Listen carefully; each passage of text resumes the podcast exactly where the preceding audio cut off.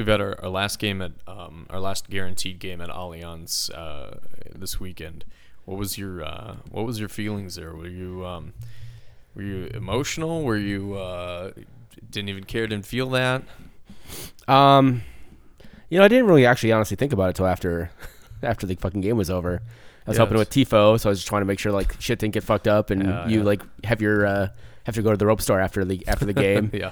And then, uh, and then, yeah, the game was happening, and it was kind of a. We'll talk about the game in a little bit, but kind of a, uh, not a super exciting game. So And then all of a was, mine was elsewhere. Yeah, and then all of a sudden it was all of a sudden it was done, and then I was like walking home to pick up my kid from my from uh, my parents' house, and then it was like, oh yeah, it was might might be the only game we get to or last game we get to play here this year. So I think odds wise, I, I, I would bet on us having a, a home playoff game here. So maybe I didn't internalize it there uh, for that reason. Yeah. But uh, probably um, if if that was the last, then it'll be too fucking bad. it would be.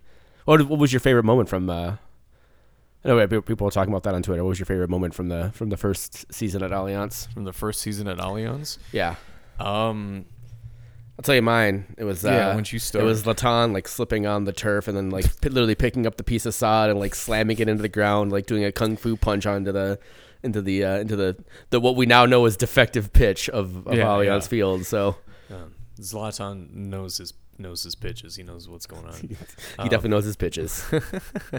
Um, pitches, uh, pitches be crazy. pitches. um, man, I, I don't know. The season was such a goddamn blur, and I only went to like a third of the games. I don't know. Chris Lindahl fucking flying a plane over it. I- It wasn't my. I mean, favorite is a strong moment, but like it, it Most was, it was- memorable? it was- yeah, it was, it's gonna it's gonna live on in my mind. How about how about trying to uh, start sandstorm in the 30th minute of every single game, and it never ever happening. Yeah, that. Uh, I also, I I mean, my, like legitimate most favorite probably was uh, a couple matches ago, uh, watching uh, overweight security guards try and climber over the the rails to like take down get T- the Iron to get iron front logos off Yeah. out of the out of the pitch. Considering especially how all that stuff shaked out at the end, um, watching fat over overweight security guards. Or like, literally kids who like were probably maybe twenty or twenty one who had who were just like I don't want to fucking deal with this like trying to climber over a non a, a not very easy way to get you know it's not like the regular stadium, but like watching them try to do that to take take people's iron front flags and stuff was Worth it. pretty funny.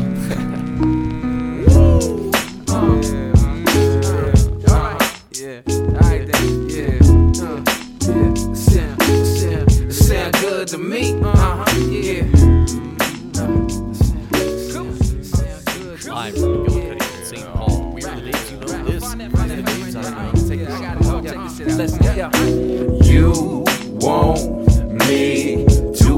that type of dude, and I want to be who you like me to, but we both know I can't do nothing at all.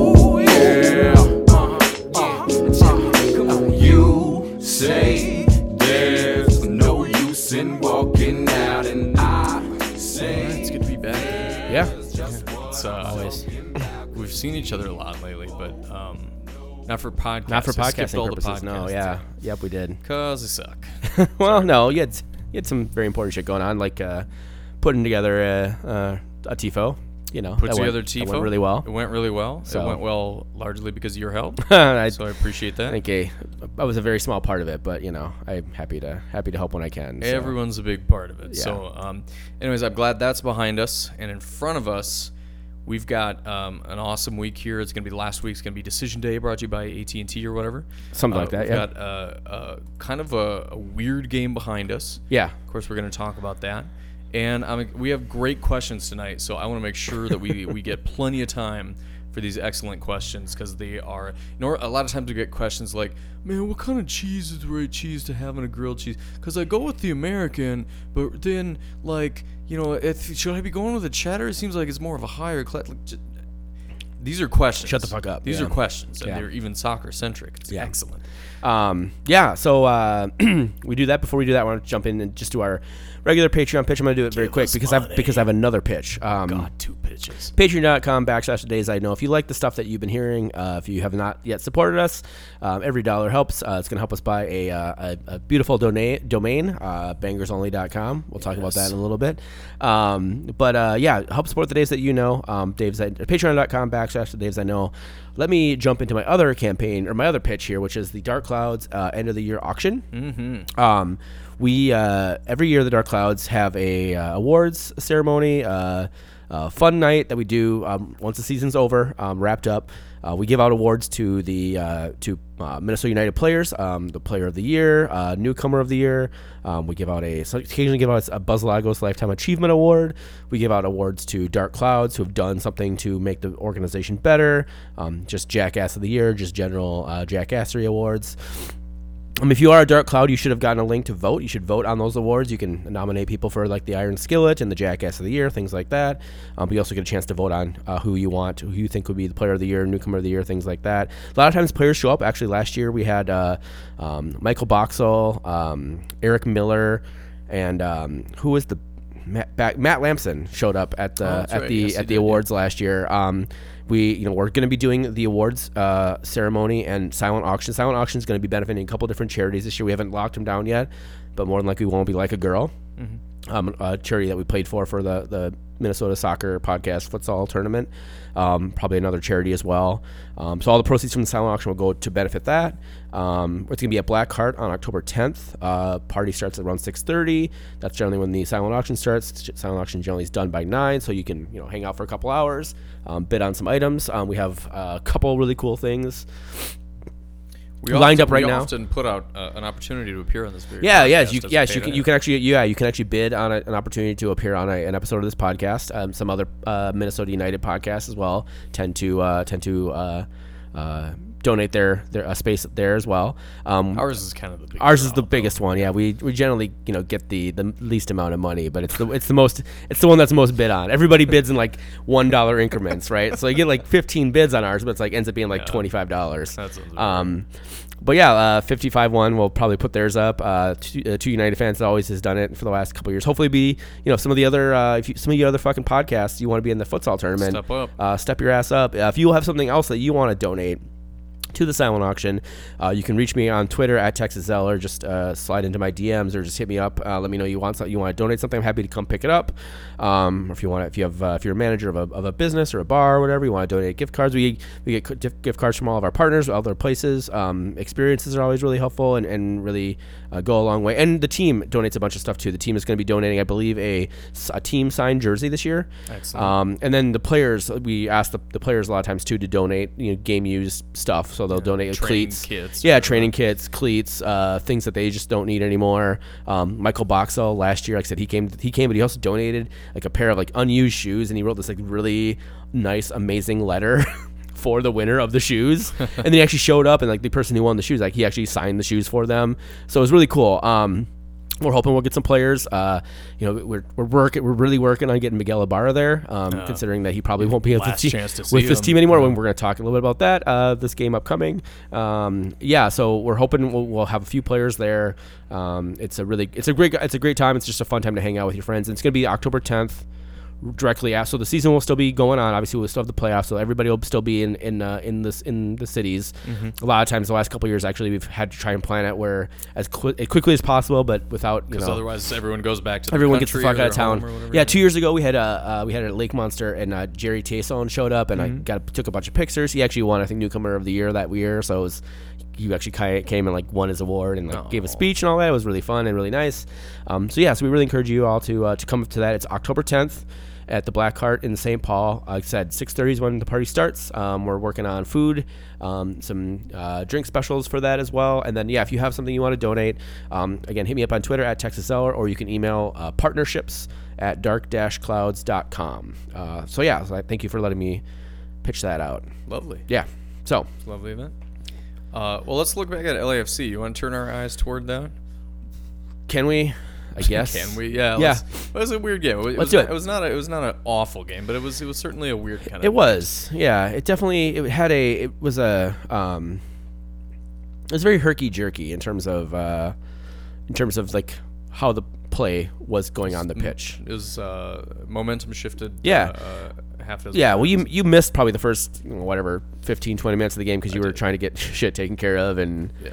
all that. Um, it was very it was weird because the first 20 minutes was very much a, a, a feeling out phase um, for both teams. I think they were just trying to figure out whether either was going to go for it. Um, I think after about you know 20 minutes or so, LA realized actually that Minnesota was not really really playing trying to play super hard to win that game. Um, uh, they think they were hoping you know for kind of what they had in LA a few weeks ago, where they just sort of like, you know, play some defense and and get Mason Toye bangers. Um, Yeah. And uh, and LA then decided to take it up a notch and really you know, mostly dominated for the uh, the you know second half of the first half, the last 25 minutes or so of the first half.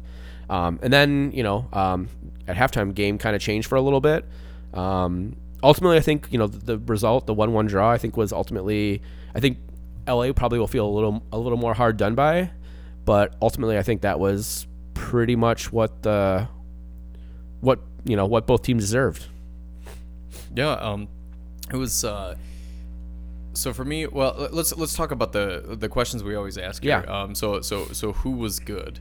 And I, I'm gonna I'm gonna react to what you said and hop out with who was good. Um, Angelo Rodriguez.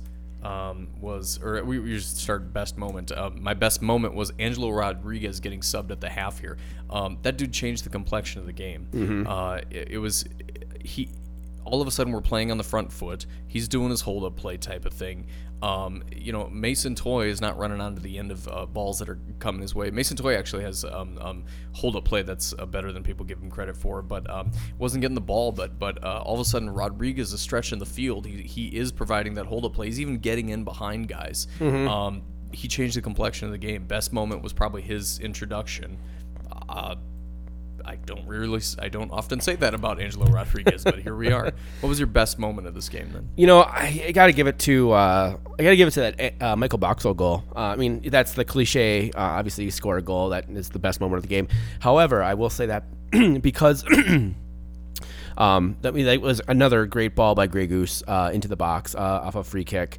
Um, he's been doing that with pretty regular consistency, like making just really great balls in for the last you know several months actually. Um, and Michael Boxall has had that exact same header um, this year, probably four or five times, and it's been close. He's been so close. yeah. He's either he's either hit the frame, um, been a save has been made, like, like a great goalkeeper save, or he's hit a, he's hit at the bar. Um, for him to get it, um, especially considering um, how he had played in the first half, uh, like he was vastly improved in the second half.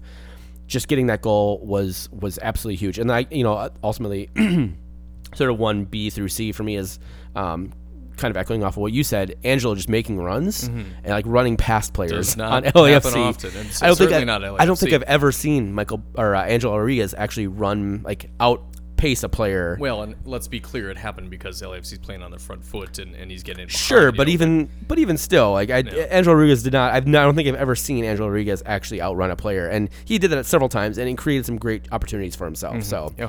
so yeah, that's. Uh, I, but I have to give it to Michael Boxall's uh, goal, um, especially considering that it came, you know, less than five minutes after.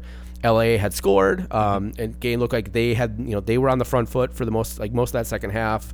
Um, or for large swaths of that second half where there, there'd be some like back and forth from Minnesota would you know with with Angelo uh, you know holding up and, and making runs um, they would have bits and pieces where they were looking good. But like LA had you know they had sort of taken control of the game at that point um, and looked like they were gonna you know if they put that first one in looked like they might put two or you know one or two more in and for Minnesota to um, uh, react like they did um, and get that goal so quickly thereafter um, really turn the tide. Because that you know that crowd could have turned and you know it was, it was not a great night. It was kind of a miserable like wet you know rainy night and in the fact that you know we're able to um, you know counteract the goal that LA had scored with our goal of our own to equalize four minutes later. And then you know for honestly you're like LA had most of the front foot for the rest of the game, but there was uh, obviously opportunities for Minnesota and some very good opportunities for Minnesota Mm. Yeah. to almost steal three points there. Yeah, well, that segues into my worst moment Yep. of the game then, which is probably the 19 or 20 Angelo Rodriguez misses up close. Uh, he had, uh, he, he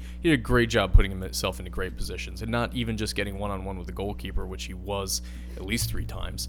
Um, but in in a, in a dangerous part of the field, he's in the center of the field, so it's really tough for a goalkeeper to start playing the angles game and giving him uh, reduced opportunities there. But he can't make a dribble around him. He can't put the ball on frame, or he can't not knock it right into the the keeper. I mean, uh, we always talk about Angelo Rodriguez. If we're going to talk positively about Angelo Rodriguez, it's always about his intangibles. Like, man, you got to watch the hold up play, man. Got to see what he does off the ball. You got to see the way he stretches it at some point, if you're going to play a striker in a 4 2 3 1, you got to be able to put the ball on the back of the net. And the dude just has never had his finishing boots on, and he fucking needs to.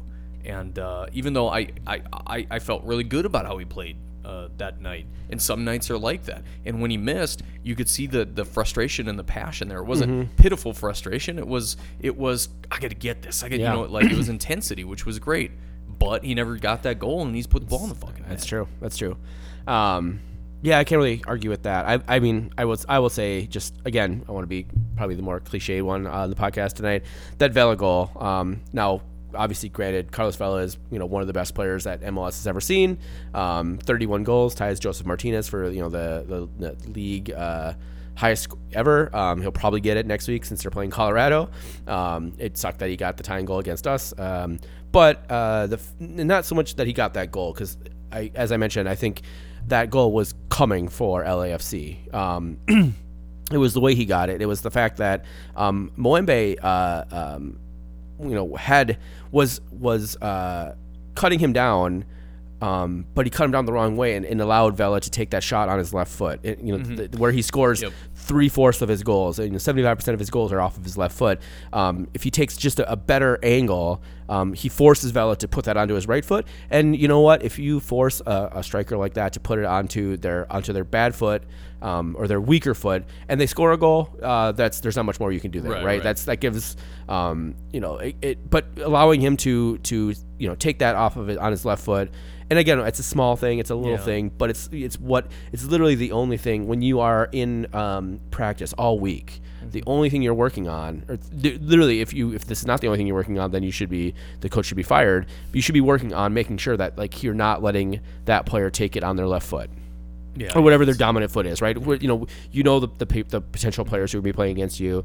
Um, you know, Bob Bradley was going to. He want Bob Bradley wanted to win that game. He didn't want to, you know, lose to Minnesota United or, or, or concede to Minnesota United. So, um, the fact that he just allowed that to happen, uh, that is was the worst moment. But again, counteracted ver- like within you know within minutes by my best moment of the game. So I can't really harp on it too much. Well, and, and and that goal, although the moment is lousy, it was more the product of sustained pressure. Yes, that Brian Rodriguez had made it had made a great run and a great Yeah. pass. Like there was, yes, it was clearly it felt like something was coming for LA. So yeah. Um, again, like, uh, the fact that we were able to counter so quickly was was you know again. The more so the goal than anything else, the best moment of the game was the fact that we we didn't concede, and that's been you know kind of a consistent um, that had been a consistent thing with Minnesota is that we'd give up that goal and then it would, we would just Immediately tear it give it a out. Like, we'd- like, yeah, "Oh, we're screwed." um, that's been the that's been the sort of antithesis of, of what Minnesota has done this year, and, and we we you know we. We haven't. We didn't talk about Sporting Kansas City, but like was basically the same thing. Like Sporting Kansas City scores, and then we come back and score, um, tie it up, and then win the game. And that's that's hard. been, yeah, hard. been compared to what we were a year ago or two years ago. That's that's saying a hell of a lot. So, Yeah, absolutely. Well, what was your most what the fuck moment of the game? um, you know, I'm gonna say it was Adrian Heath not using three subs, and I'm gonna say it specifically for this reason. Um, Miguel Ibarra is probably not ever going to see Minnesota United field ever again. Um, I don't think he's gonna play against Seattle on uh, Sunday. I doubt I would be. Extremely doubtful he's going to see the playoffs. Um, the last opportunity that Minnesota had, that Minnesota fans had to see Miguel Ibarra, was on Sunday, and I I understand it was uh, it was a not great game um, for him in terms of like we're trying to secure home field advantage, right? Um, so I totally understand if you're not playing him if because you're bringing on attacking players because you're trying to win the game Mm-hmm. um, to secure home field advantage. And considering when you had Robin Lod, who was basically playing in the role that Miguel Ibarra has been playing most of the year and has was basically a fucking ghost the entire game, was non-existent. Um, if you had brought in maybe Ethan Finlay to try and gin, gin up some some luck and, and score a goal, I could see okay, that's makes sense that Miguel Ibarra didn't get it to get a chance to play because you're either you probably wasn't going to get a chance to play unless you were, they were getting their ass kicked or they were you know or they were beating the hell out of LAFC, Right, which right. you know of course didn't happen. However, if you're not going to use your third sub to try and win the fucking game, um, why number one, why the fuck do you have three subs, and why the fuck aren't you using it to give Miguel Ibarra two minutes at the end of the game when he's he can do the defensive job that Robin Lod has been not doing because Yeah, Robin Lod yeah. was very, basically I don't I don't remember ever seeing Robin Lod in the defensive half. I'm sure he was in the defensive half, but I don't ever remember seeing him the there. pitch. You know for sure Miguel Ibarra is going to get in that defensive half if if you're trying to like if you're even if you're trying to like maintain the draw and just get the point and get out of there. Mm-hmm. Miguel Ibarra is is probably the, the one of the best suited players you have on your bench to do it. Mm-hmm. The fact that they didn't use three subs, um, i- if they had used three subs and they used one on Ethan Finlay to like try and get the win, I would have been like, okay, totally fine. I, understand that. Mm-hmm. It sucks that Miguel Ibarra didn't get one last chance to play on the Allianz Field um, as a, as a as a loon but I get it. You're trying to you're trying to get the three points and secure home field.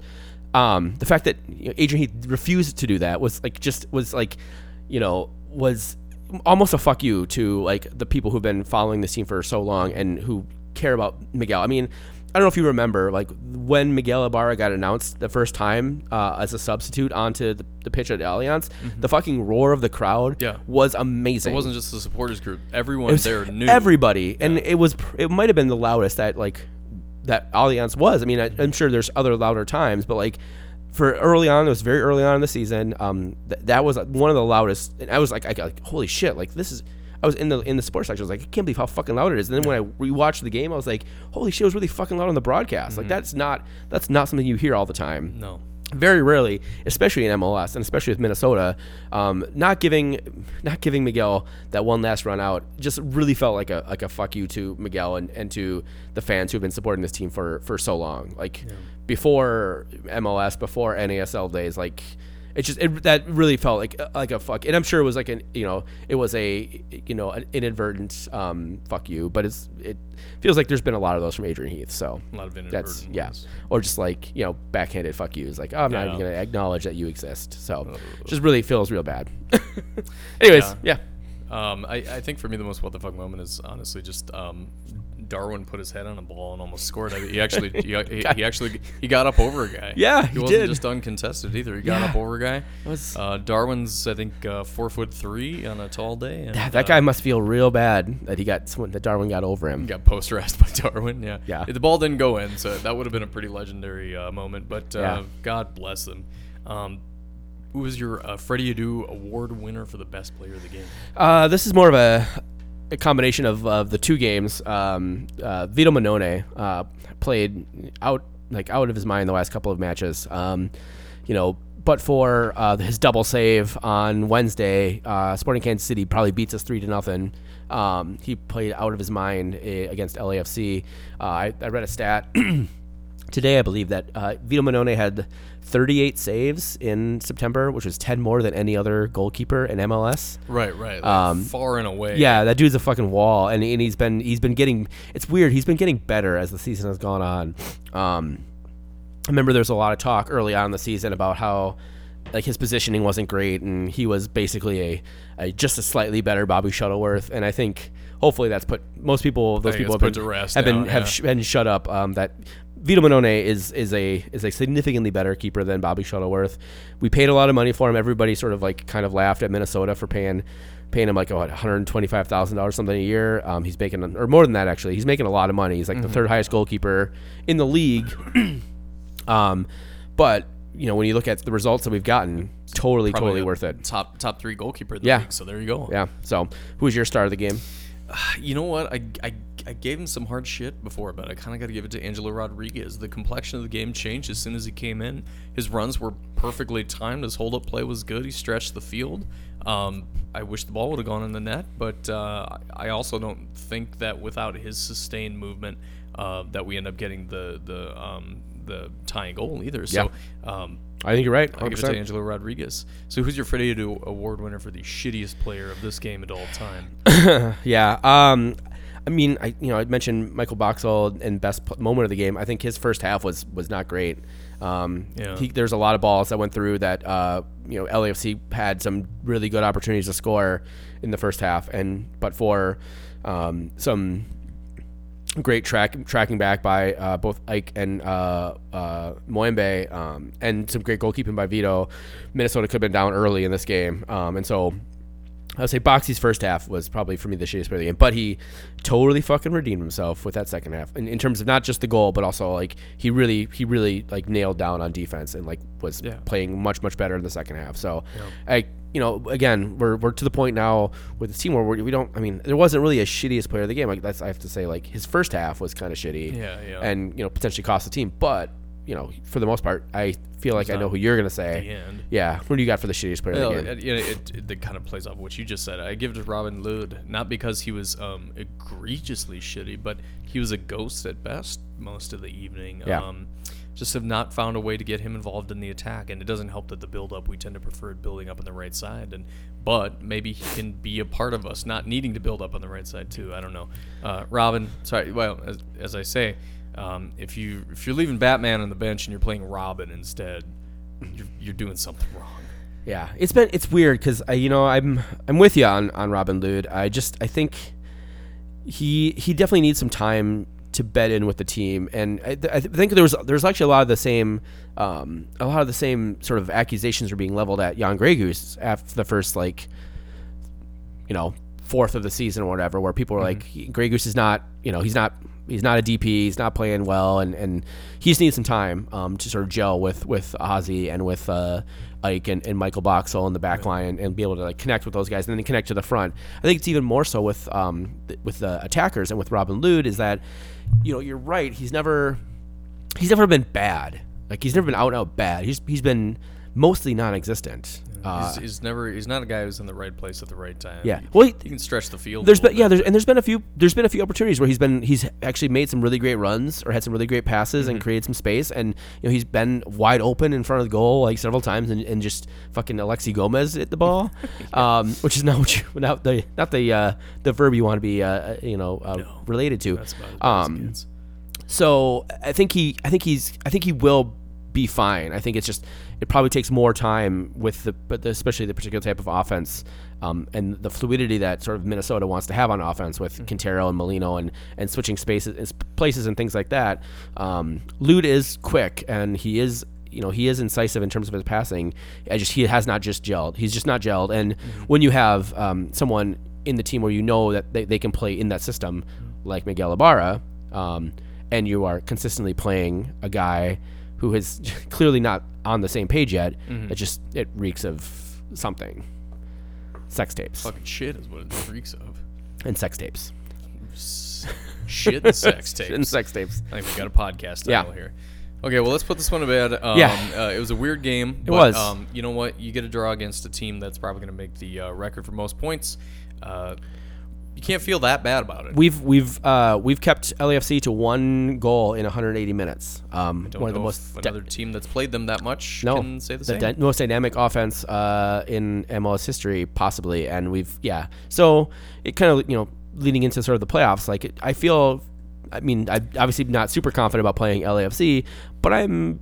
I, I, LAFC doesn't scare me the way that some Yeah. other teams in, in the Western Conference and teams in the Eastern Conference scare me. So let's leave it at that for right now. They're mortal.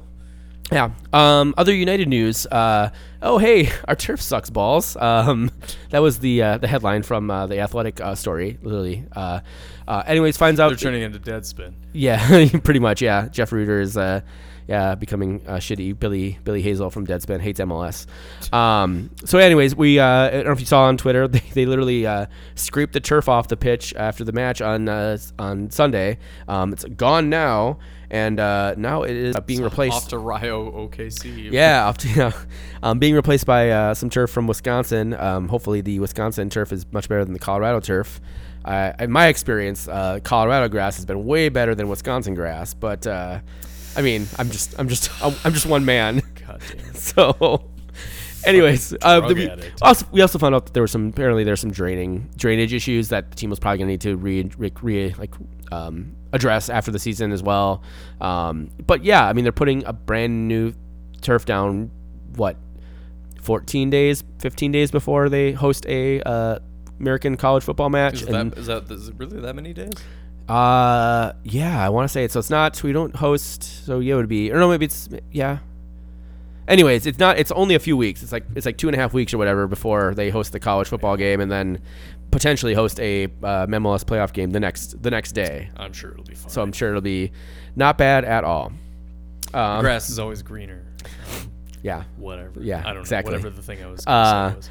So in terms of uh, team of the week, uh, Michael Boxall uh, made team of the week. Uh, Hassani Dotson made the bench for the team of the week, and Adrian Heath, uh, his four point week against Sporting Kansas City and LAFC, is coach of the week. Um, I think probably rectifying a mistake they made when they didn't make him coach of the week when he beat LA in LA. And then he This tactical genius, and then shit the bed against Houston. About MLS.com Yeah. slash org, and then so they're like, well, we better. Yeah, make. Yeah. So there's some uh, playoff scenarios. We're not going to go through all of them. Basically, it comes down to this: if Minnesota United uh, beat Seattle, um, they're going to clinch second place. Um, if they draw with Seattle, um, it's they need basically LA uh, Galaxy to not win in order to be the second seed. Um, they get a draw with Seattle. They will host a playoff game for sure. Um, so yeah, you're, it's very simple. You win or you get a draw in Seattle, and you host a playoff game. If you lose, um, you have some work, or there needs some other teams need to do some work for you. Um, and we'll talk a little bit more about that as we get closer to, or we talk about the games. All right, uh, let's talk about the game that's coming up. We got Seattle Sounders. Yeah, yeah, So, so the easiest thing to do for from a playoff standpoint would be to win against Seattle. of course, yes, So we should just do that. yes, that would be that'd be Make it ideal. way easier. So, um, for all the, I noticed in the notes you wrote Seattle Sounders for all the Tostitos. Yes. Is there a reference there? That's I mean, I a- love Tostitos. Yeah, that well, no, that's for that's a um, I can't I can't remember who the college football announcer was, but uh, it was the Tostitos Bowl was the was the national championship one year, and and he said this was for all the Tostitos.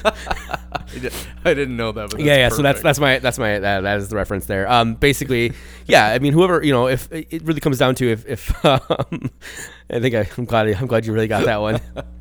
um, so it comes down to like it does, like which team wants it more, and and does a team want it more? Is the other question too. Like, you know, I you know I think we, you can reasonably make, make the the argument that you know a a draw would be the best for both teams. the gentleman's draw. Yeah. Um, go in there and say, why don't we just stand around, pass it back and forth for 90 minutes? We both get a home playoff game, and we don't have any injuries. Yep. Yep. And uh, so the, I mean, the question there for Seattle is whether they, uh, you know, they have to be thinking about it from a, a perspective too. Is, is do they have more faith in a, uh, a second round meeting with the Galaxy, um, or more faith in a second round meeting against Minnesota, um, or a, a lesser team than Minnesota, assuming, you know, they think, you know, they might think Minnesota, you know, goes plays Portland, Portland. Um, comes and beats Minnesota at home or San Jose or whomever. Um, and then they got some other team coming to them for the second round of the playoffs. So you know that is the that is sort of the calculus that you know both teams are trying to do. Um, and I you know who the hell knows? I don't think either team um, will play for a draw. I mean, I think Minnesota would be probably the team more likely to be playing for a draw than than Seattle. Although I think that is I think that would be foolish for Minnesota. I think Minnesota should, should be going into this game trying to get as much as they possibly can out Well, of it. I don't think you can program players to go out there and play for. Oh, a no, draw. They're going to play for the win, and and and um, it the seeding really does shake out here. You want to be playing a different team, and you want that additional home game if you can get it. Yep. They're going to be playing for the win no matter what. uh, Um, but it could behoove them to play to something like a friendly arrangement. I don't know. Sure. Whatever. we're not. Uh, this is not a, uh, Asian football. I don't think there's going to be uh, God. any fixes. Um, so who's good on uh, Seattle? Clint Dempsey, Obafemi Martins, uh, Eddie Johnson. These are just names that come to mind. Yep, of Um, course. Not, no, those, those are the natural names that come to mind. Yes. Uh, other than those names, um, yeah, Chad Marshall, Brad. Evans. Chad, well, Chad Marshall's still there. yeah, they, they, they hung his they hung his jersey, but they forgot to Tell him that he- take tell take the that- jersey off. It's just that he can't Chad play. Marshall is hanging from the from the rafters. So uh, they have a they have a really good um, I would say front five or six. Raul Ruiz um, is is putting in the goals for him, 11 goals in the, the season this year. An opportunity spot for them was having like a dedicated uh, striker who could get the job done, and um, Ruidiaz has been pretty good there. Um, Jordan Morris actually really good too. Um, he's on 10 goals and seven assists, and he's Yeah. actually had six goals and six assists in the last Yeah. like Talk- quarter of the season. So he's actually really hot. Yeah, right talk now. about a dude who looks like a chud.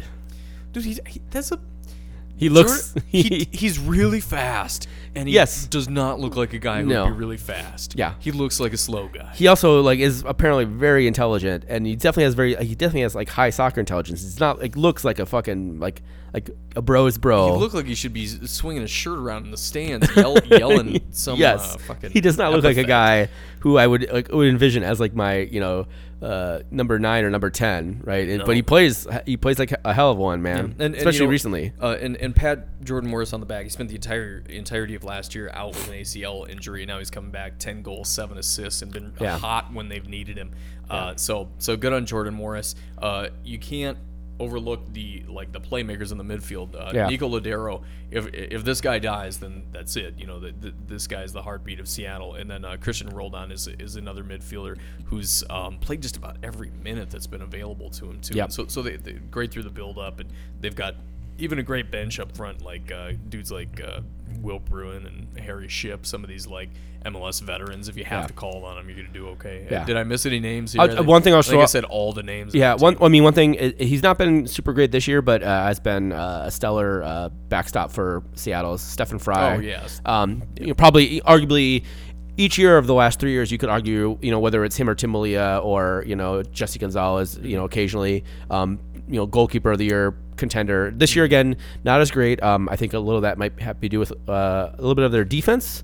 Um, Yeah. We'll talk about that in, in a hot second here, but um, Stefan Frei is liable to, you know, stand on his head and, and keep a game uh, uh, tight and close for Seattle. Yeah, of, So- of all the things that Stefan Frei does, it like it's it's his shot stopping. You- Yeah. you, have goalkeepers with great footwork, great positioning, who can command a back line, all these other things. His thing is just putting his body in front of the net, in front of the ball somehow. yeah, yep, hundred percent. Incredible. Yeah. So, um, so talking about who sucks, uh, I think you got to start the back line.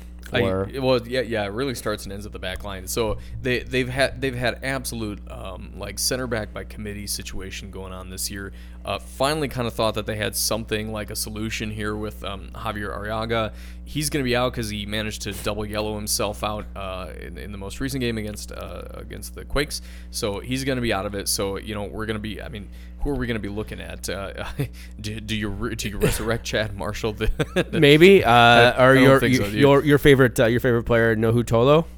Well, so yeah, so so Nouhou Tolo, he, he tends to play on the outside. And I've been I've been saying for two years, three years now that Nouhou Tolo sucks, and um, Seattle has not gotten the message. But finally, this year, he's basically playing as a sub. He's playing often as a sub, but that's part of the problem. So so I'm gonna throw a statistic at you, and this will tell you what their defense looks like. He has nine starts this year and 22 appearances. That means that he is being subbed on more often than he's being started, and he's being subbed on a lot. That means that on a regular basis, at least, what's my math? 13 times, you're using your substitutions to replace defenders on the outside. You're not putting yourself in great positions if that's the case. And, uh, And yeah, yeah. I mean, I'll argue. I'll throw in there Brad Smith in terms of who sucks. Um, he was subbed off um, in the last match against uh, San Jose. Um, um, San Jose, uh, you know, shit the bed at the death, and Seattle won at the death, and created the situation where we're in, where we need to win this game in order to uh, secure a second a second seed. Um, they subbed off uh, Brad Smith, their left back, um, in the 88th minute, while the game was still 0-0 for Roman Torres. so Ramon Torres, my man. yeah, um, yeah. So this this back line is uh, is not great, uh, not great at all. No, it's not. And you used, you used to be able to, to, to rely on like Joevin Jones. You, you Joevin Jones is the guy you want who is a fucking center back who can get forward. He's playing awesome. more, he's playing as a midfielder or a winger. Yeah, there- in- that- that's that's what's that's what's so weird about it to me. Yeah. you used to be able to comment on that guy. Um, Kim Key, he has actually played a ton of minutes out of the defense. He's been fine. yeah, He's he's Boxall quality to Yeah. me. Like you know, you can upgrade on top of him, but Yeah. he's been fine. Um, but he played a ton of minutes. It's, yeah, it's it's it, the so we, we've talked a lot about players and statistics and stuff like that, but honestly, their back line has put them. They've tried to play them out of games recently. Like holy shit, um, they've needed when they've succeeded to be bailed out by their offense, and it's been a big down the stretch problem. It's not like their defense has been um, egregiously awful all the time, all season, but they are letting them down um, heavily here down the stretch. And um, it's not just about the number of goals conceded; they're allowing a lot of opportunities, uh, a, a high number on expected goals. Um, positionally, they're they're just a, a mess. A lot of that has to do with personnel change, I think, but um, I think we could take advantage of that. I, I hope we can. Yeah, I mean, in the last uh, six games, they conceded three to the Galaxy, two to Colorado, two to the Red Bulls. Uh, they had a zero against FC Dallas, but that was a 0-0 draw. Two to DC United. They conceded zero to San Jose, which seems to be completely shitting the bed at this point. Like they're just going into an absolute free fall. So I think this uh, defense is definitely liable to get scored on. Yeah, and I yep. think Minnesota can can score goals. So how do you see Minnesota lining up against um, Sa- uh, Seattle? Yeah. Um, so we've got something like a default lineup, which it has always felt like we've had. Um, I think Chase Gasper um, comes back in as fullback. He was obviously out this most recent game with a with a suspension. Although Mohamed, I mean, other than that, that, that sort of one mistake against Vela, like acquitted himself fairly well in the He had a left back game. role. So yeah, he had a good yeah. game. I um, so so if if if he retained that role, if Moimbe um, kept it, I mean, I think whether I Moimbe or Gasper, I, don't, I, there's not. I don't think there's much difference in there. Like other than Moimbe, uh, Moimbe gets forward a little bit more than Gasper does. Which Yeah, and, I and if you if, true, yeah. if you are if you are you know thinking you're you're going to play this game a little more conservatively if you're Minnesota, then I could definitely see Gasper being called on to sort of be the you know the safety the safety valve. Moimbe will definitely wants he definitely wants to get forward and he definitely will try to get forward. So I think that is like the one the one question or question mark. But I like want you you lay it out because you I think you have it pretty much spot on. Was it, well, so yeah, I mean, we've had the choice between Moimbe and um, Chase Gasper before, and I've, I've seen us choose Chase Gasper a lot of times. So I, I think that we go back to that well again here. Um, I think that uh, Hassani Dotson probably starts on the bench, um, and then you get a midfield, you know, just that traditional two-man midfield of Jan Gregus and uh, Ozzy Alonso. Um, Yeah, Ozzy Ozzy gets to start again for sure I- because uh, in on Seattle. that would be a real dick move to not put him out on the field. Uh, and then up top, you've got Robin Lod on the left. Uh, you've got, as, as long as everybody's healthy and everything, uh, Kevin Molino on the right.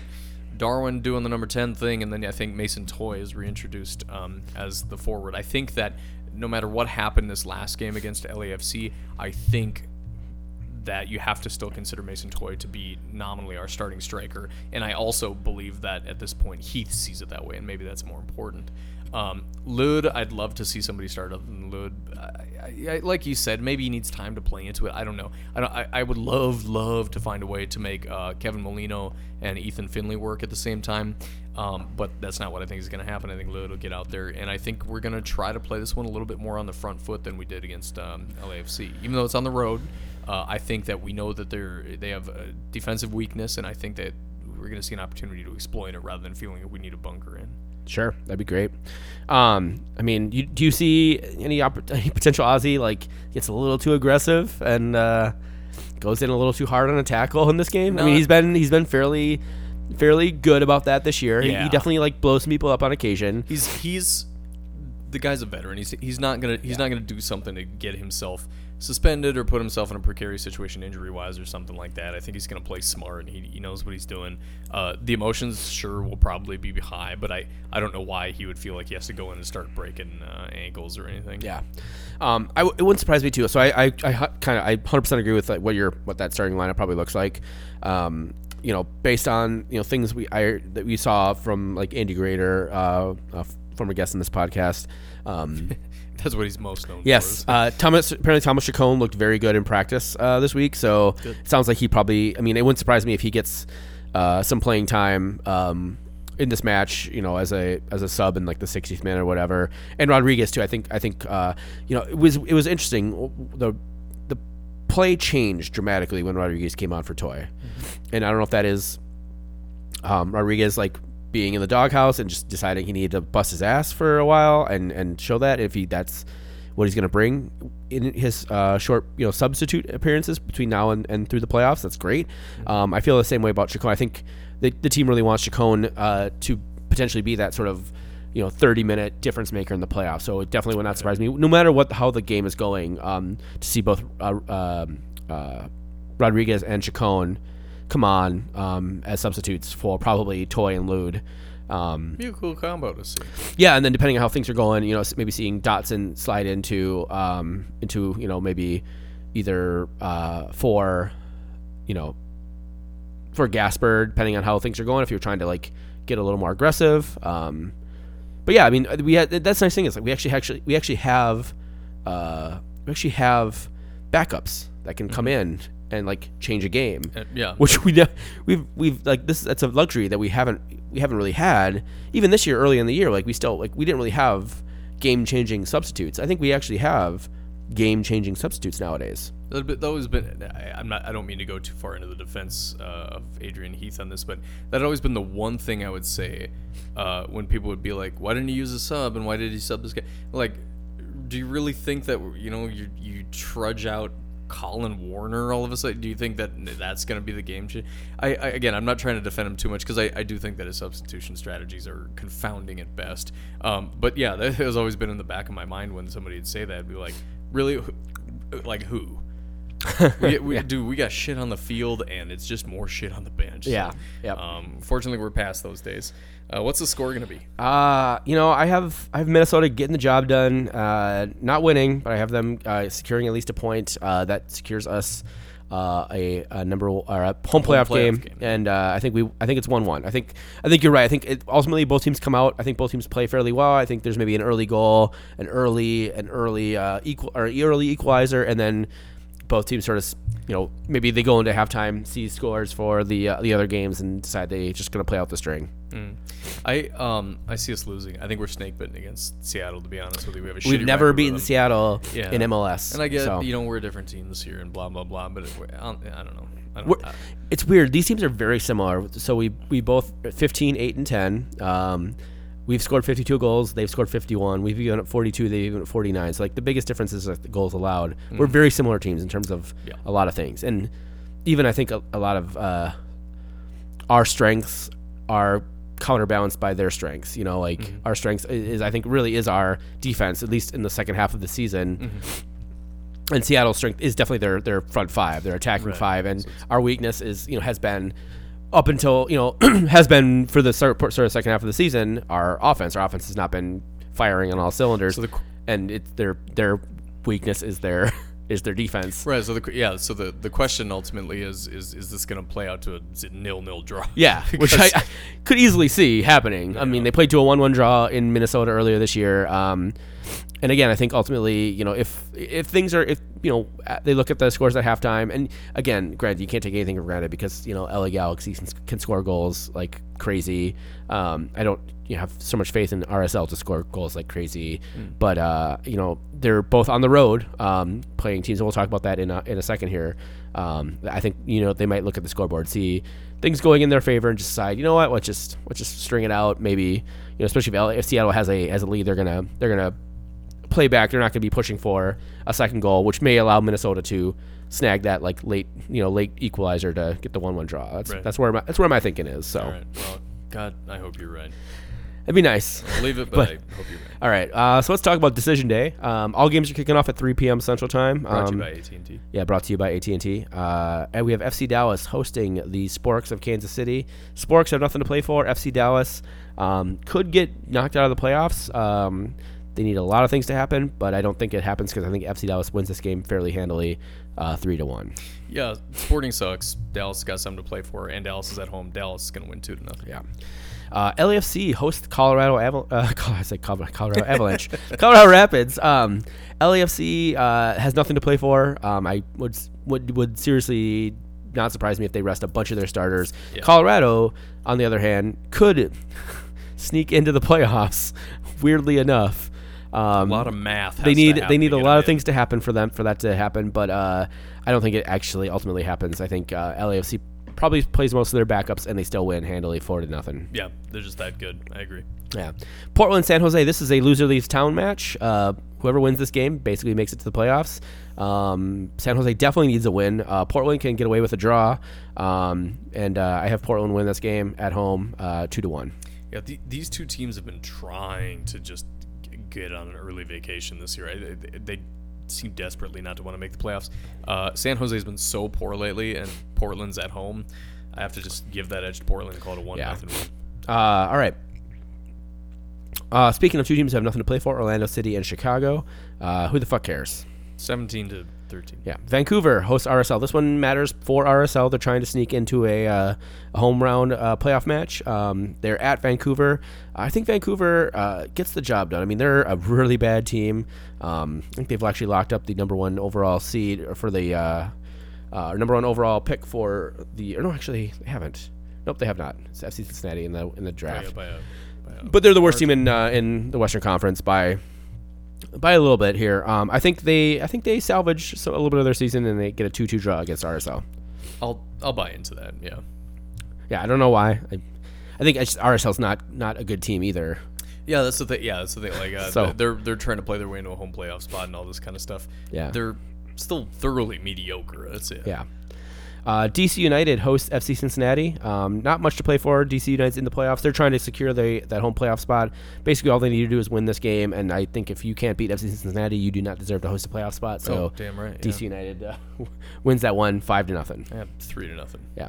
Uh, Montreal Impact hosts the New York Red Bulls. Uh, Montreal Impact losing to add the aforementioned FC Cincinnati last week. Uh, FC Cincinnati's last home game. Um, FC or Montreal cannot make the playoffs. Uh, no one else can. In the, the basically the Eastern Conference playoffs are locked up. Red Bulls need a win and a DC United uh, to drop points, and I think they get their win, but it doesn't matter because DC United's going to win earlier. So Yeah, I, I think New York Red Bulls gets this win probably about two to one. Yeah. yeah, Toronto FC's in the same boat. Uh, they host Columbus. Um, they need a win and uh, both the Red Bulls and DC United to drop points in order to get a home playoff game. Again, I don't think it matters, but I think Toronto uh, beats Columbus uh, two to one. I, I got this one as a trap game. I got Columbus going on the road and beating Toronto. Columbus has only lost once since July 13th. Yeah. All right. Nobody knows that. Nobody's talking about it because they've mostly drawn. it's mostly been one one. sucked so bad yeah, one one and zero zero draws. But Yeah, yeah. but uh, I, got a- I think they got a trap game in them here. all right, we already talked about Seattle, and Minnesota. Uh, Houston Dynamo hosts the LA Galaxy. This is the other match uh, that affects uh, Minnesota. Um, Houston Dynamo. I think uh, what it would be, it would be amazing if uh, there's a LA Galaxy are winning two to one late on, and uh, Christian Ramirez scores a banger for you know chips chips the goalkeeper. Two two draw. He gets a brace Put us into to put us game. into a playoff home playoff game. put the jersey in the The- yeah, I would say yeah. so Hang it. We'll be at the Black Cart watching this match. Uh, let's just fucking retire. We'll we'll, we'll buy a Houston Dynamo Christian Ramirez jersey, The Houston on spot, yeah, on the spot, and fucking uh, retire it and hang it up in the DJ booth at the Black Cart. love it. Let's do it. Um, So I, got two two.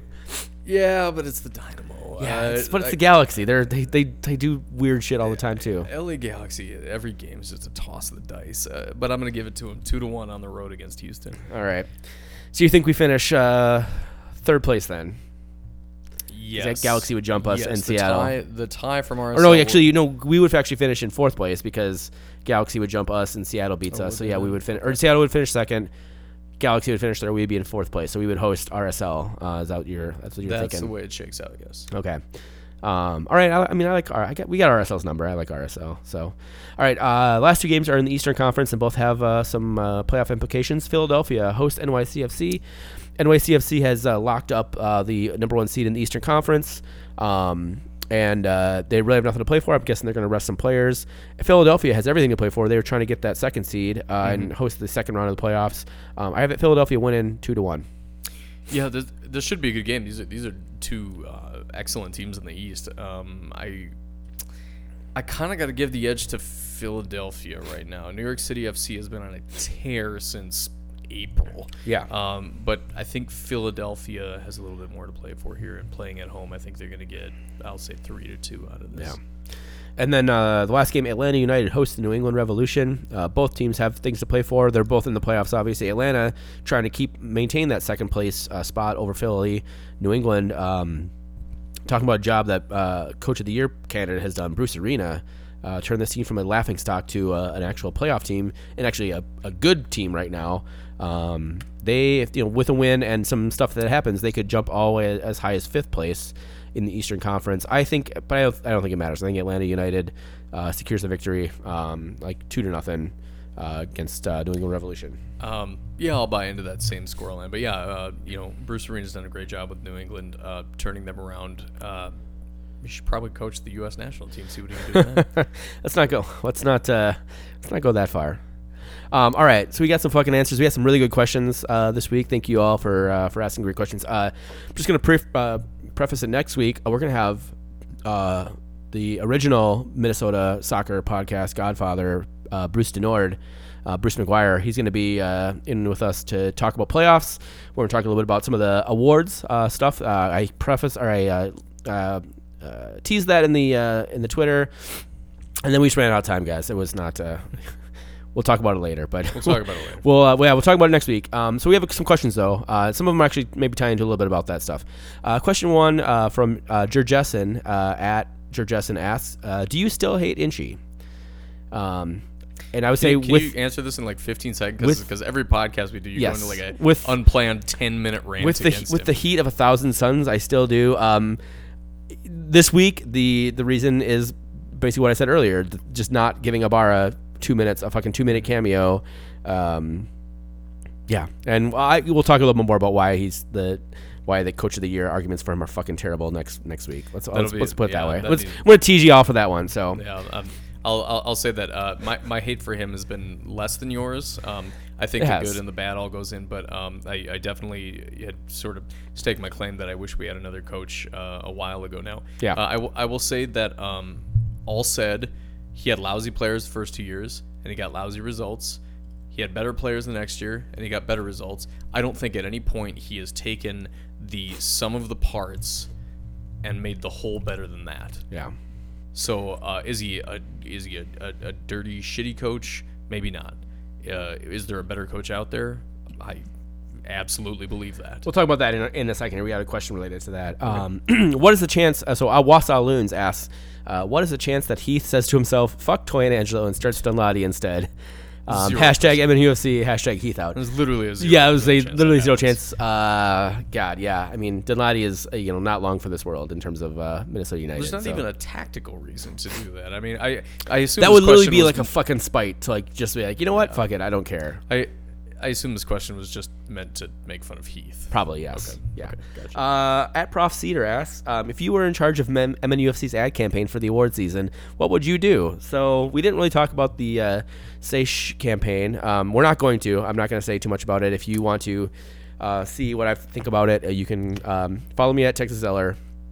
I have a few uh, a few tweets about it, and some and some have engaged with some other folks about it. So I'm not gonna say too much about it, other than, um, you know, I would say I, I like the ethos of the campaign. I like the the sentiment of the song and what it says about um, Midwestern values. I think if you just do that and you didn't include the uh, random uh, MLS dweebs, um, like the Matt Doyles and Andrew Wiebes of the world, as like in in the front of it, I think it would have been fine. You'd have been like, listen, Midwesterns work hard.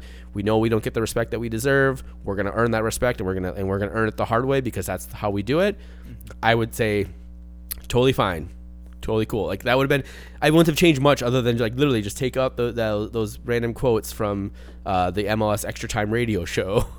Um, and you could have done the same. You could have you could have had this, the same slug intro. You could have had the because his intro is great. It talks about how Midwesterners uh, work hard and, and don't get the respect that they think they deserve, and we you know we have this chip on our shoulder, and Minnesotans and Midwesterners do, and that is totally fine. And I you would I wouldn't have changed much of anything if you that's what you wanted to do. The way they did it was what irked me and set me in a in a uh, spirally Death spiral. death spiral down a, a free website twitter.com. Yeah. So, yeah, I mean, otherwise you could you could really you really could hype up like just how great the acquisitions have been, um, and how much the difference that they've made. And there's lots. Of, I mean, you know, there's lots of really great Minnesota artists that you could do that with. With Lizzo, um, again, atmospheres like they have some great songs. Um, so yeah, I mean, I just I don't know. What about you? Do you have what would you do if you were in charge of their their ad campaign? And it is an ad campaign. I mean, For awards season. say say what you will about you know the, the PR team. The PR team is they're you're right. Uh, I, when we talked about this off podcast, like about uh, they're they are about selling merchandise and you know selling tickets, but they're also about like trying to get this team accolades. And we'll talk about that next week a little bit more. But you know, what would you what would you have done? I think it'd be well. So Turn on your turn on your marketing brain. Uh, yeah. So, so with that last thing you said about getting accolades, this wouldn't do that. But I, I thought it'd be funny to do something that, like aggressively opposite of that because we've got this. Uh, now we've got this vibe where it's just like nobody respects us. We're gonna get them. We're gonna like. I thought it'd be, if you really want to go midwestern with it, make it more boring. Make it about us like going about workaday shit. But like, was like Bob Dylan's like a Rolling Stone or something like in the background. more boring than that. More boring I- than Bob I'm Dylan? I'm talking about. I'm talking about like some like just uh, like a guy fishing. Like there's a whole bunch of chaos going on and stuff like that, and people fighting and scoring, and they're trying to do all this kind of like I'm gonna get this spot. No, I'm, no, we're gonna do. No, you suck. We suck. And then we just are just like in the foreground, just like whatever like like because we because I, I honestly i don't think the midwestern ethos is that we work hard and we know we don't get respect and fucking we we don't crave the kind of attention and res- quote unquote respect that that suggests Apparently we I- do. that's what i keep hearing yeah no part of the midwestern ethos is yes that we work hard and also that that's enough Yeah. that's all we need. And that's a cool vibe, and I'm proud of that vibe. I'm proud that I don't need to stand at the well. I have a fucking podcaster, so clearly I'm craving some kind of attention. But Yeah. I'm, I'm glad to just stick a spade in the earth and do some work, and then say, "All right, uh, that's enough." Yep. See, I crave attention and awards, so that's that's my that is my downfall. I'm I'm not a true Midwesterner, even though I've You. Gr- grown up here my entire life. But No. yes, I've I've gotten that from many people who've grown up here. Work Like, you're not harder. you're not from here, are you? And I was like, no, no, I I born and raised. All right, this is why I started a podcast uh, with you. Um, at Alf Veeb asks, uh, "What the fuck will this team look like next year?" As it seems most of our depth, as it seems most of our depth players are leaving because Heath has his group of 18, maybe 19 he likes, and others never get to play. Uh, he also points out, also just found the pod a week ago, and man, this is instantly in the top of my next list. So, great. uh, yeah, thanks. Um, uh, you know, I don't. I, I it it, al- it also astounds me that people like are s- still finding our, our shit. Yeah, Like, kinda that's great. That if like if you were gonna find it, you'd found it. Yeah. Also, decided uh, was Alf you or Veeb, if you uh, if you see us ever at a watch party or whatever, buy us a beer. That's the that's the nicest thing you could do. Um, what do you think the team will look like next year? We've we've talked about this a little bit. Um, you know, I there's it's weird because there's there are certain players that are out of contract. Um, we have a lot of uh, players that we have options on, um, so we can pick up. Um, but then there's a lot of players like um, Rasmus Schüller, who's not even making the 18s anymore, uh, who is definitely gone. So, what do you think? I- so I mean, first of all, we've done this before. Um, you know, we've gone through this kind of. Uh, he just found the podcast, man. So let's let's let's answer the No, no, question. no. I'm not talking about us on this podcast. Yes. I'm talking about the team has gone Yeah. through this kind of. Our bench is not even going to look like people that used to be on this team last year. Like the team has gone through this kind of thing before. Um, 19 is is is a lot of folks. That's, Yeah. that's the large part of the roster. So Yeah. um, it- that is that includes bench. So I, th- I think that I think that's pretty good in terms of those round out guys. Uh, you have to see what's going to happen in the super draft. It's impossible to predict. I don't follow college soccer enough to, to be Oh, able yeah. to say here's 50 No one does. you should look out for. Um, 'cause anybody who tells you that they do is, has something to sell Yeah. you. Um, so so you have to consider that.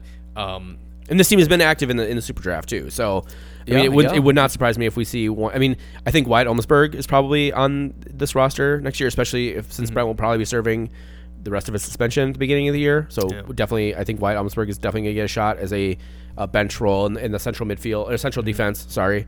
Um, other than that, I mean, this team has been active in the in the draft, and they they draft players that they will give an opportunity to. With yeah, obviously, we see Sonny Dotson and uh, Chase Gasper this year, and Mason Toye last year, and Danladi the year before. So Well, and remember, it, you it, it's not just about or necessarily about finding backup players. Although you find a backup player, great, bring them on.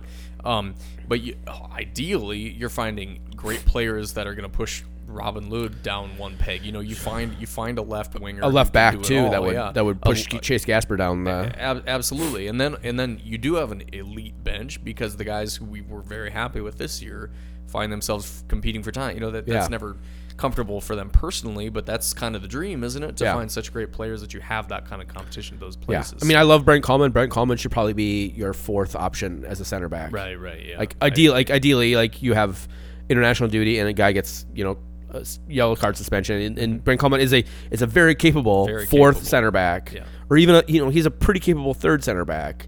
Um, but he definitely shouldn't be, you know, I- as much as I love. Brent, he definitely not should Ike. not be a yeah. He's not Ike. He's not, and honestly, he's not Michael Boxall. Um, as much as you know, Michael Boxall has been, you know, was kind of has been kind of all over the map. At least at the beginning of the year, he's he's definitely settled down and, and has figured out his shit. So, um, so yes, if Brent Kallman is your fourth center back, you're in a really good position. Right, If White. Wyatt Omsberg is your fourth center back, you're in a really good position. I think. So, um, so yeah, I think.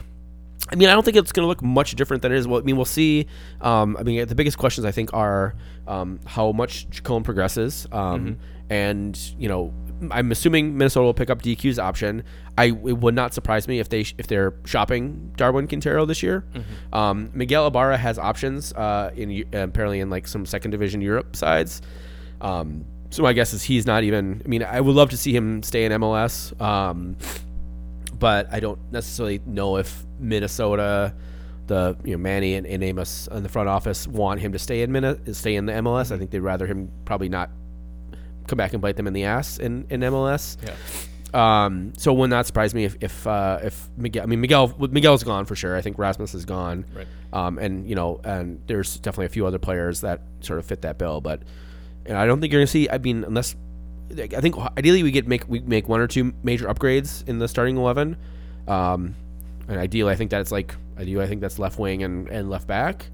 But you could also see um, uh, forward too. I mean, it would not surprise me if uh, or a, a attacking midfielder if, if we move Darwin Quintero and bring someone else in. Yeah. So, anyways. A lot of moving parts. Tough to say. Yeah. Um, Kraus, uh, GA, Ben Kraus Gagne asks, You must each must give your case for Heath winning coach of the year. I will take my answer on the pod. So we're not talking about the the coach of the year stuff. Um, maybe we should save that. We, we're gonna save this one for uh, for the next week because we I think that makes a lot more sense. So, Sorry, Ben. Sorry, Ben. Um, listen next week to the podcast.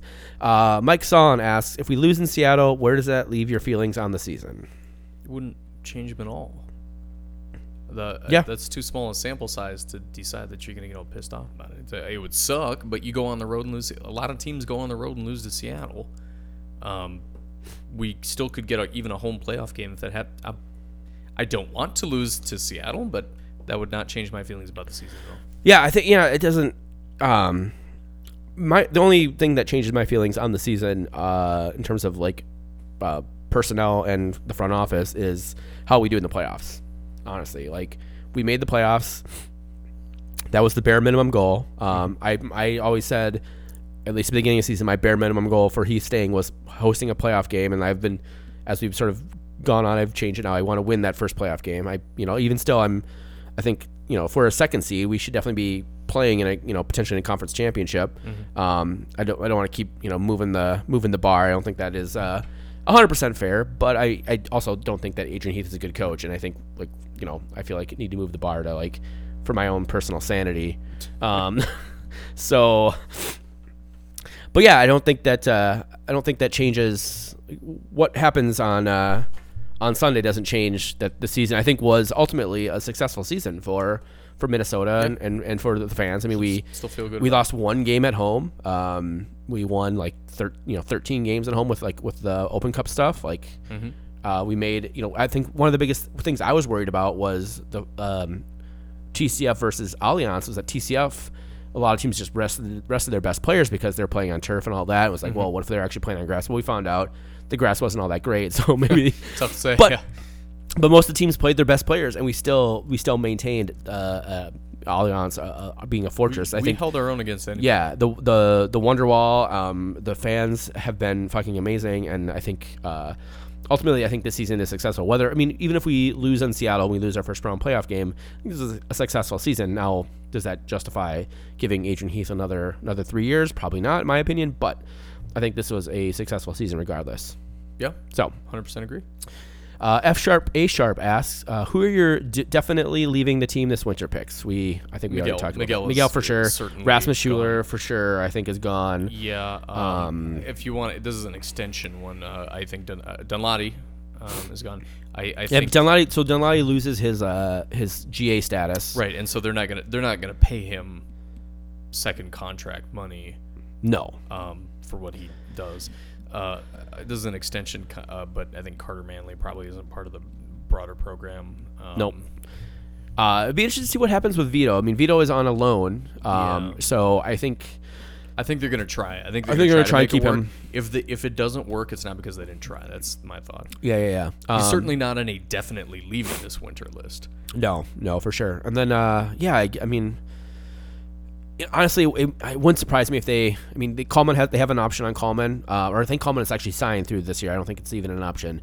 Uh, it wouldn't surprise me if they if they shop Kallman either. Um, I could see just- that, I- but they, they better replace it because then we start getting thinner faster. I mean, they have Wyatt Omsberg, who's who's held his own in Madison, and you know has has actually he has actually held his own when he played came up and played in a couple of uh, exhibition games. But again, exhibition games, I, to, I I'm with you. I, I don't think we should sell.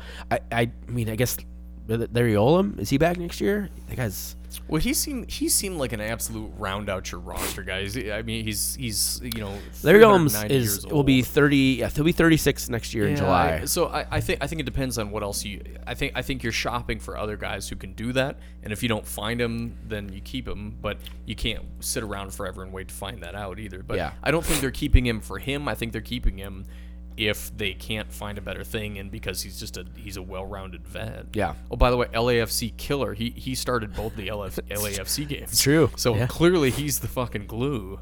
He's the guy. He is the guy. Um, all right. Final question. Uh, David A. Sterling asks: Is Toye slump signs of his raw talent, arrogance that he was pushed to number one, or both? Is his slump a sign of his raw, ta- meaning he doesn't have as much talent? Is that what the question is? Uh, I don't know. That's that's what it said on Twitter. Okay. Um, Um, well, uh, first of all, it, Toye might have some arrogance. Uh, I I don't think he's arrogant. I think that he I think he has a temper. I think he can do some douchey things, but I don't think that's the same as arrogance. Um, he's slumping because he's a striker. yeah. Like they're notoriously streaky, and not everyone is going to be Josef Martinez and hit 15 games in a row. Yeah. I think he's playing like a 23 year old striker. I also think. I mean, you, we've seen Angelo Rodriguez go into slumps and Darwin Quintero go into slumps with this Yeah. with this roster. I think Absolutely. there is just. I think this uh, this offense is not as dynamic as um, as we think it to be because we, Right. we because we've seen this offense score like score goals, Mm-hmm. like score a lot of goals. Um, so we just assume that that is how that offense should be, and and you know. And everybody talks about Adrian Heath as the striker whisperer, and you know everybody keeps banging on about that and banging on about it, and whatever. Um, coach of the year, mother, you know, fucker, whatever. Uh, I, I think it's just there's we have we have some issues with connecting between our midfield and our and our forwards, and I mean, you saw like we were like Angel Rodriguez was doing everything he possibly could, and he just couldn't put a ball in the net. Uh, last, you know, the second half of that LAFC game, um, Mason Toye. Uh, but I mean, you know, he scored those two goals against LAC, but those guys, those goals were absolute fucking stonkers of goals, and he had literally like Well, two shots on net. long ago either. Yeah. I mean, we're talking about a slump. What was that? Four games ago. Yeah, he had hasn't two goals. started everyone since. Yeah. That. Not- So I don't, you know, I don't think it's, I don't even think he's necessarily in a in a slump. Um, and is it a sign of his raw talent or, I mean, arrogance? I don't think he's arrogant that he's pushed number one. I think he like, I think he played himself into that number one role. Yeah, he deserves that. Um, you know, he he he brought the same. He brought a lot of the same stuff that Rodriguez did. Mm-hmm. Um, he was he's not as physical as Angelo Rodriguez in terms of like hold up play, Mm-hmm. but he can do a lot more of that hold up play than than say, um, and, and do and do and do more of the stuff that Christian Ramirez couldn't do. Um, and he was younger, so he's faster. Mm-hmm. Yeah. Um, he was doing a lot of stuff that Christian Ramirez was doing, not as physical as Angelo, but like you know, as in terms of an overall um, package. Uh, if you have to pick, you know, for the rest of you know for the next ten years, Mm-hmm. are you gonna take Mason Toye or Christian Ramirez? You're gonna take Mason Toye. I think so. Yeah. You know, ninety nine percent of the time, right? Mm-hmm. Um, not to you know, not to harp on Christian or whatever, but uh, yeah. So I think he just he he he ex, you know he exerted himself and pushed himself into that number one role, and Angelo did something to take himself out of that number one role. I, I don't necessarily think that Angelo's play was Maybe it's because he doesn't put the ball in the net. very very well could be. Um, so I don't think it's. Uh, I don't. Yeah, he is he slumping? Maybe. Um, we'll see what happens next week. Yeah. Um, we'll see. You know how he continues to play. Uh, you know he could put in two goals next week, and then we're talking about how Mason Toye is.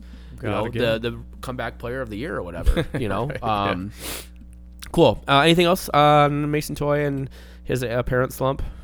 No. Okay.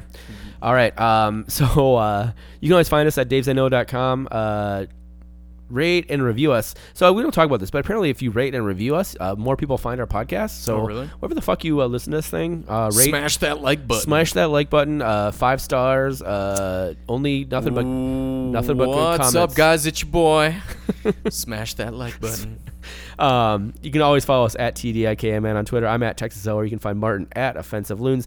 Uh, don't forget, next week we're going to have Bruce, uh, the original, the godfather of Minnesota United podcast, Bruce McGuire, um, in to talk playoffs because we are in the fucking playoffs. Playoffs. We're going to find out, we'll know who we'll play next week too. So we'll talk about that. In depth. Talk a little bit more about the uh, these awards that we may or may not win, um, and, uh, and yeah, and re- recap, uh, basically redo a part of the podcast that we just lost earlier today. So What a what a time to be take alive. it, take it home, Martin. Hey, we are the Dave Show. This has been the Dave Show. Cause we both know we can't do nothing at all. Oh, oh, yeah.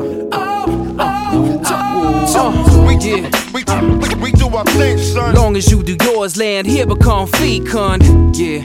Uh, We, we do yeah. our thing, son. Through the act, we attract two, hope to reach one. Uh, We, we, we do our thing. do it, We, we, do it. we do our thing, son. Some will paint a piece, some will spray with a machine gun. It's mad work to be done. Uh, we, we do our thing, son. Son, son, do son. nothing at all. Y'all know we can't do nothing at all.